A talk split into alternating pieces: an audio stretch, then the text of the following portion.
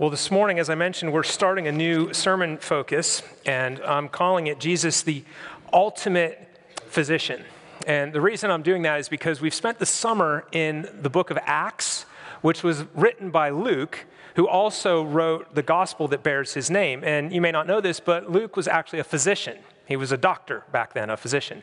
And um, as you read through Luke's gospel, you find if, if, you're reading with, through the lens of Luke as a doctor, you see him do things and say things that a doctor might do. He, he's focused oftentimes on healing, on um, people being set free, on a number of different aspects of Jesus' ministry. And so, what I'd like to do over the next uh, weeks is take some of those instances from Luke's gospel and see the different ways that Jesus is healing. And it seemed fitting to start with the beginning of his public ministry. So we have, this morning, we have um, Luke chapter 4. And this is, I'll tell you my main point on the front end, just in case I am not as clear as I prayed to be. Jesus gives victory over temptation. Okay? Jesus gives victory over temptation. What has happened is Jesus was baptized by John the Baptist. He comes up out of the water. God gives a powerful, the Father gives a powerful affirmation. This is my beloved Son. With him I'm well pleased. And right away, the Holy Spirit drives him out into the wilderness to be tempted for, for 40 days. All right, so that's the context of where we are. He's right on the beginning of his public ministry, freshly baptized, Holy Spirit is upon him, and the Holy Spirit is sending him out there.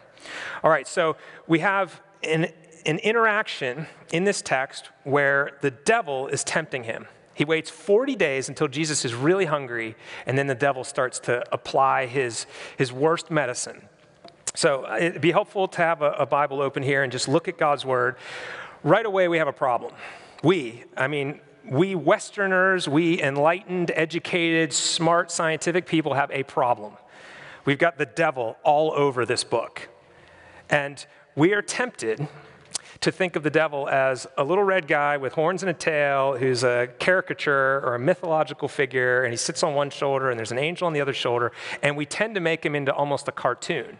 And we say there's not really a devil. But if you're a biblical person, he is all through this book, from the very first section of Genesis until the very last uh, part of Revelation where he is finally dealt with by God. So, if you want to be a biblical person, you've got to embrace the fact that there is a spiritual being called Lucifer, called Satan, called the devil, and dozens of other names, the enemy, um, who is in here and he's messing with God and God's people. And that hasn't changed. He's still messing with God's people to this day. Now, I don't want you to just uh, believe it because the Bible says it, but I want you to take what the Bible says and then look at the world around you. See if it lines up with what is true out there.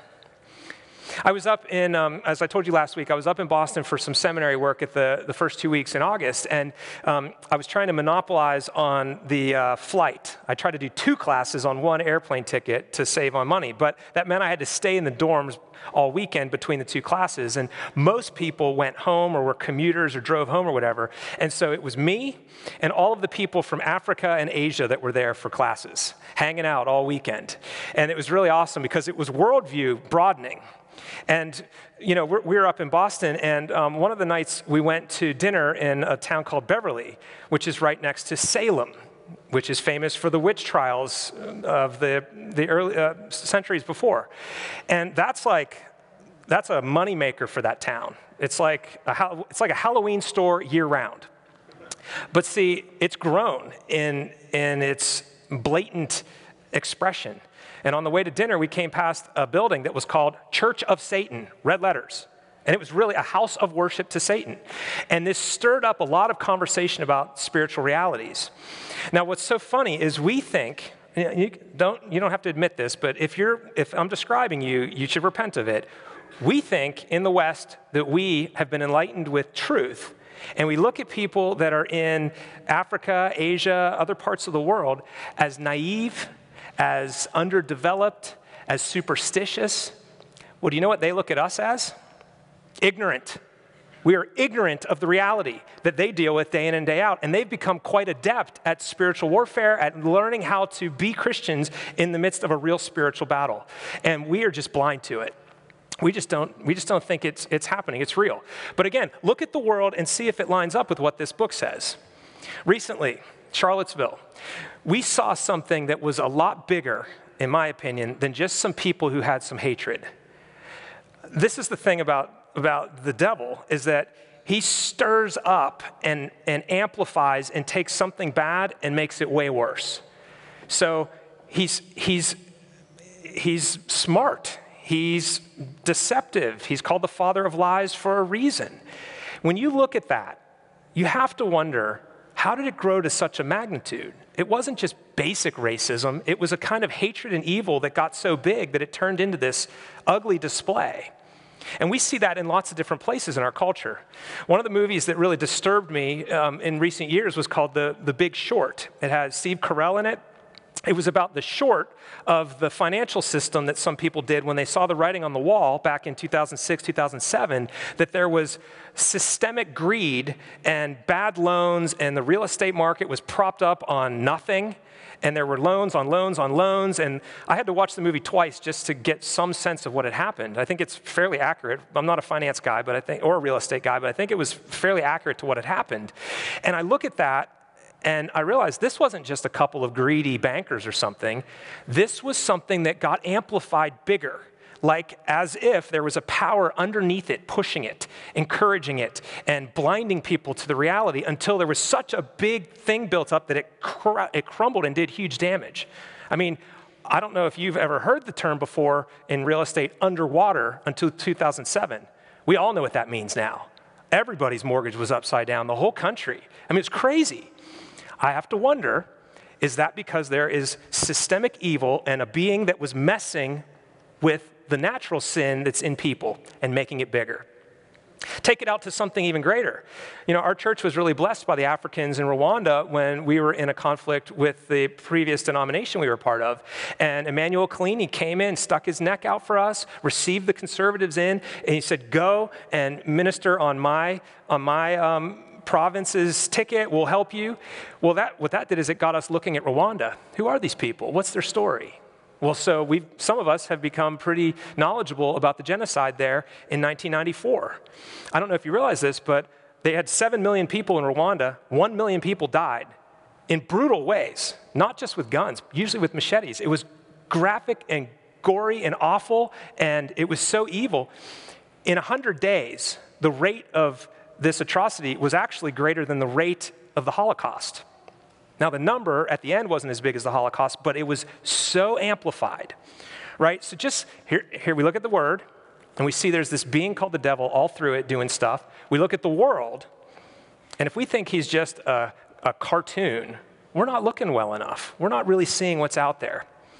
Now, in our baptism service, we renounce the world's systems that are broken, that, are, that war against us. We renounce the sin that's in us. We also renounce the devil and demons. Now, if you want to read up on this, it's hard because it's in the apocalyptic genre. So, like, you go to Revelation chapter 12, and Satan is described in a, in a picture as a red dragon at war with the other angels and God. And when he's cast down, his tail sweeps a third of the angels with him. I don't think it's meant to be a literal number, like one out of three angels went with him, but I think it's enough to tell us that some of the heavenly host went with him when he fell. They were deceived by him and rebelled against God as well. So when I say the devil, I'm also meaning demons and these spiritual forces, these, these powers, these, these beings that are still here in the world. They're very much here, very much at work and active, and they're amplifying evil and they're doing damage. Then he's called the thief who comes to steal and kill and destroy. And we in the West think, ah, he's not real, you know? Now, I'm not saying you can always say the devil made me do it. But I think what he does is he comes along and he stirs up and he adds ideas and thoughts and bad stuff. So here's my definition of temptation it's enticement to do wrong with something good. So look at the text. There are three things in here. There are three ways that Jesus is tempted. The first one is with hunger. Hunger is not a bad thing. God gave us desires, and then he also provides something to meet that desire. So, um, if you go back to when they were in the wilderness in Israel um, in the old days, God, they were hungry. God provided manna. Manna was good, it was good for them to eat it.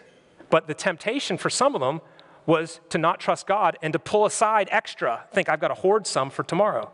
And God said, don't do that. And those that did found that it turned itself into nastiness. It decayed instantly at night because he wanted to teach them something. My manna is good. I'll give you what you need today. Take what you need for today. I'll give you more tomorrow. Jesus fed 5,000 people on one instance and 4,000 on another with some loaves and fishes. They were hungry. Jesus provided bread. That's good, right? So here, Jesus is hungry, and Satan comes along and says, If you're the Son of God, say to this stone, become bread and feed yourself. Bread is good, but it would be used in a bad way there. Because what he was inciting him to do was use his ability as the one through whom all things were created to meet his personal need and not go down the path that God had planned for him. He was supposed to be out there fasting. He was not supposed to be using his power to prove he is who God just had said he was by turning the stone into bread. So it was a good thing being distorted. Or the second one, he shows him all the kingdoms and the power and authority of the world. And he says, I will give these to you if you'll worship me. Now, kingly rule is not a bad thing, it's a good thing. Now, might question if it was offered to me, that would be not a good thing, right? But Jesus is the rightful king. He is the one who's supposed to sit on that throne. The problem here was that it was through a shortcut. He was saying, Don't go through the Father's way, which is the cross. Here's a shortcut just worship me, and I'll give it all to you right now. How easy is that? A good thing, but then done in a bad way. And then the last one is about protection.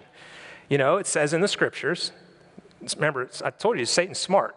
He quotes scripture back to Jesus, and he's saying, all right, well, it says in the scripture, he won't let you dash your foot against the stone, and his angels will hold you up. So here you are on the top of the temple. Throw yourself down, right? To be protected by God is a good thing. But then to use that as a way of tempting or testing God is a bad thing. So Jesus says, don't put the Lord your God to the test. So pause for a minute. Think about your life. What are some good things that you may be tempted to use in a bad way or for a bad purpose or acquire on your terms instead of God's? How could you be drawn into that? Because Jesus is tempted in every way that we are, but he was without sin. So none of us are above this. It comes to all of us. Sometimes it's just our own desire, as James 1 says, that, that we are tempted when our own desires lure us in. And then when, when it is conceived, it gives birth to sin, which then gives birth to death. So sometimes, sometimes it's just our desires. But then sometimes it's ideas that he puts in our mind, right? That's pretty much the way that the enemy of God works. He gives you ideas. Sometimes it's your own idea, sometimes it's not. And ideas will, will mess with you. They will be questioning God's goodness. They will be about entitlement. Oh, go ahead, you deserve it. You can ask for forgiveness later. God's not really going to mind. It's not really going to hurt anybody else. Why are you making such a big deal of this? It'll be fun. These kind of thoughts sometimes are your own, sometimes they're not. And now we need spiritual discernment to learn the difference if you want to learn more about how to get spiritual discernment, talk to that man in the prayer team. They do training year round on this, and our prayer team is really good at discernment.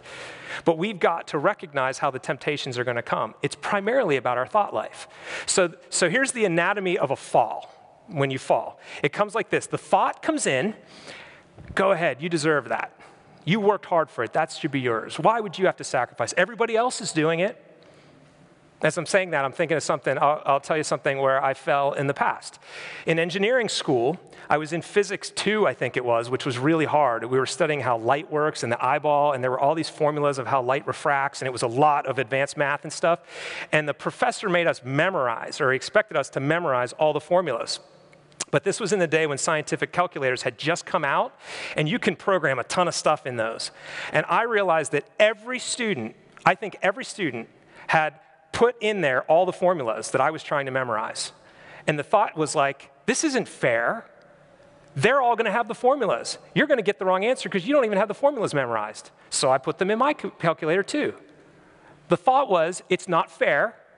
Everybody else is doing it, so why don't you? I didn't even really think about that. I didn't recognize, I, I was like, okay, this is how the system works, and I'm in the system. I embraced the system. So the thought comes in like that right? It comes in, it, it downplays the sin, it makes it okay, it makes it normal. And then the minute it happens, the accuser goes, aha, You're not good. See, you're worse than everybody else. They don't actually do it. You did it for the wrong motives. And he starts pointing his finger like this. He's called the accuser. It says in Revelation 12 that he, he goes before the throne of God accusing us. That's what he does. He's a deceiver, he's an accuser, he's a slanderer, a liar. He's pointing his finger and he's saying, aha. And then shame enters in. So, see all this stuff. Let me back up here. Here's what, here's what I'm pulling out of this text. These are good elements that are taken in a bad way. Um, they, they question God's goodness. You know, the original sin was the tree in the garden. Oh, he just doesn't want you to be like him.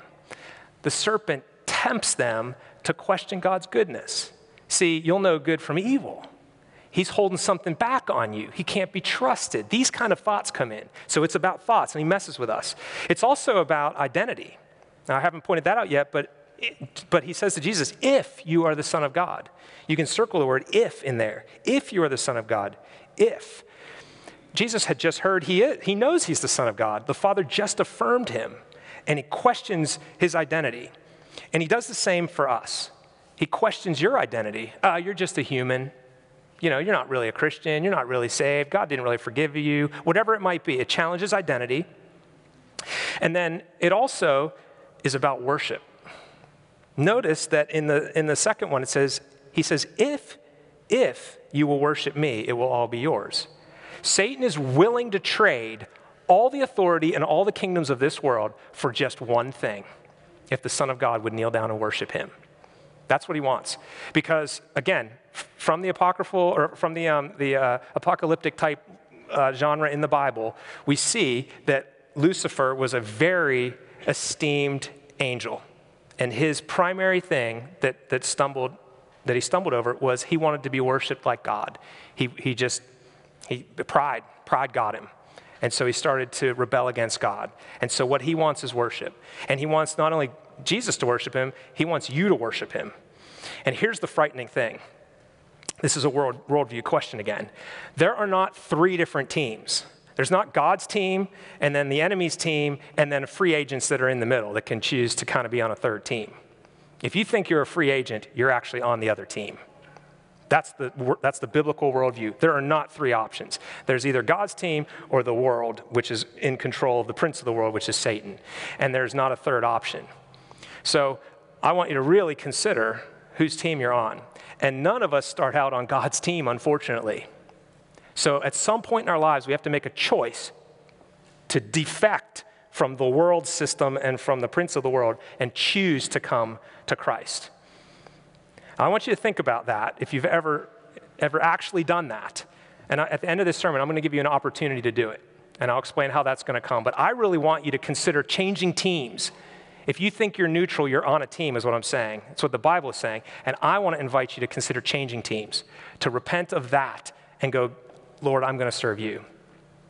Now, I've done enough gloom and doom. Let me get on to the hope part of this message. All right?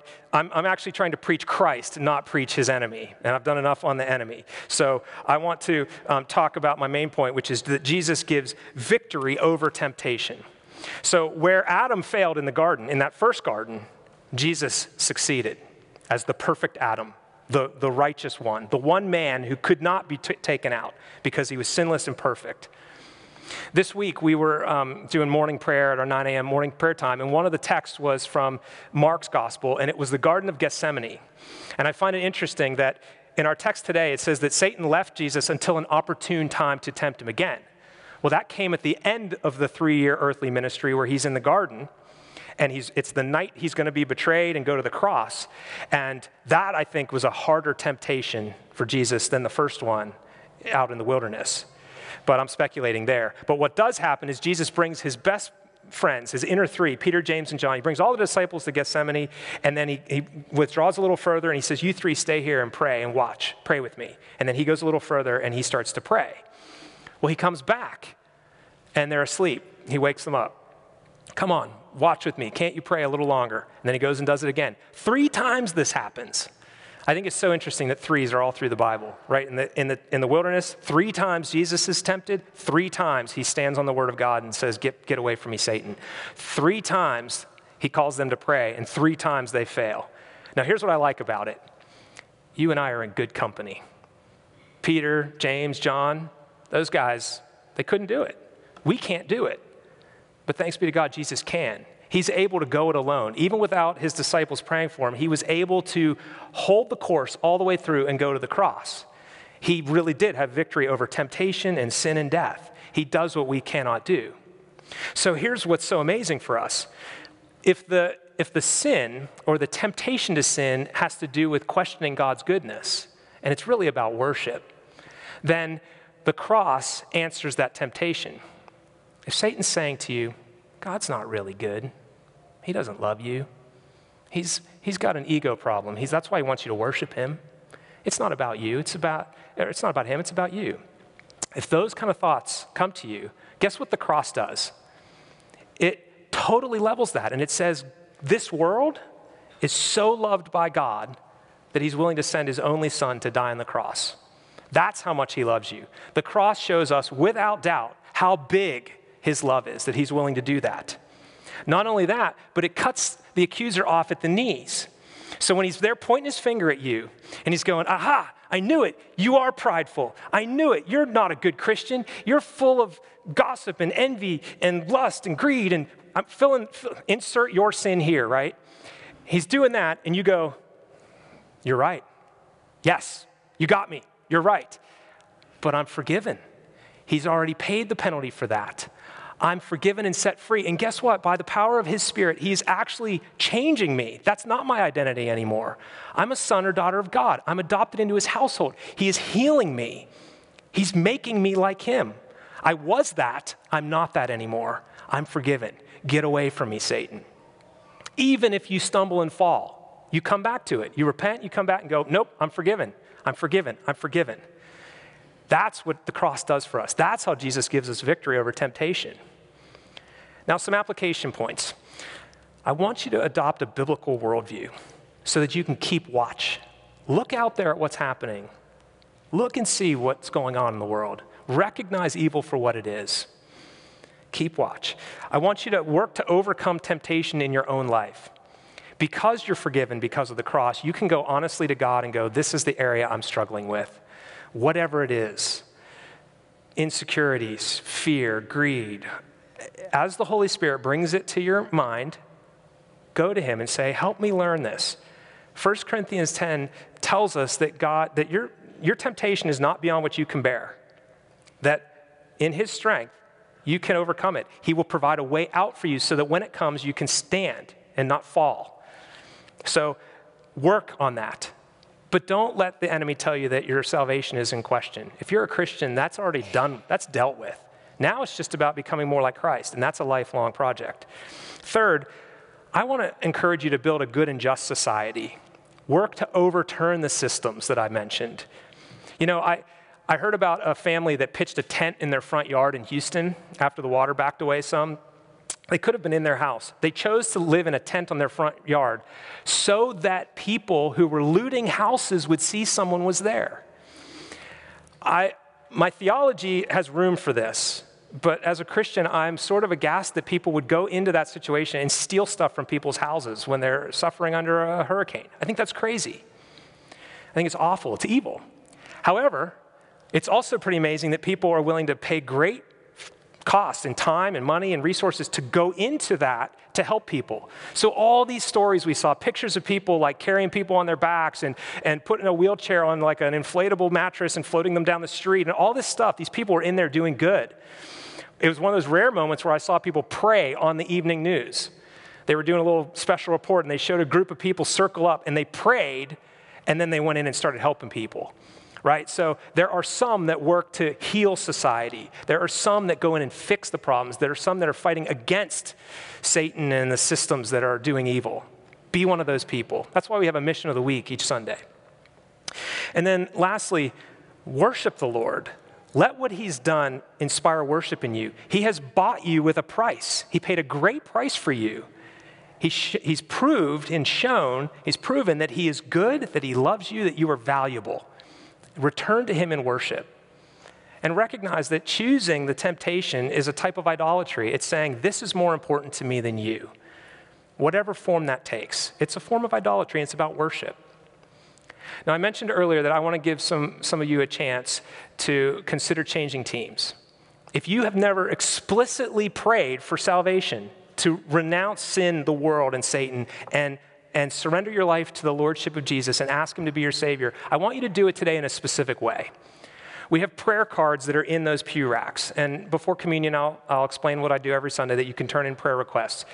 If you are going to pray a prayer right now with me and convert, I want you to write that down. Say, I made a decision to follow Jesus today. Put your name on it, and I'm going to personally follow up with you. I'm going to give you some resources. I'm going to help you in the coming weeks as you start to realign with God's kingdom. And for the rest of us, there are probably parts of our lives where we're holding back. I want to encourage you to surrender those too and ask the Lord into those parts of your life. So I want to invite you to pray with me now, and let's bow our heads. Lord Jesus, you are the great victor. You have overcome, you have defeated our enemy, you have defeated sin and death. Lord, for the person or people in this room who've never turned to you, I pray now that you would help them. You give them the courage to say, Jesus, you're my Lord. I repent and I come to you. And I pray that your Holy Spirit would come upon them in such a mighty way that their lives would be transformed. Give them the courage, Lord, to choose you because you've chosen them. And Lord, for each one of us who have some aspect, some area of our life, a temptation, an area of sin that just keeps dogging us, would you give us the courage to bring it to you in prayer? Would you show us the way out? Would you help us? I ask this in the mighty name of Jesus. Amen.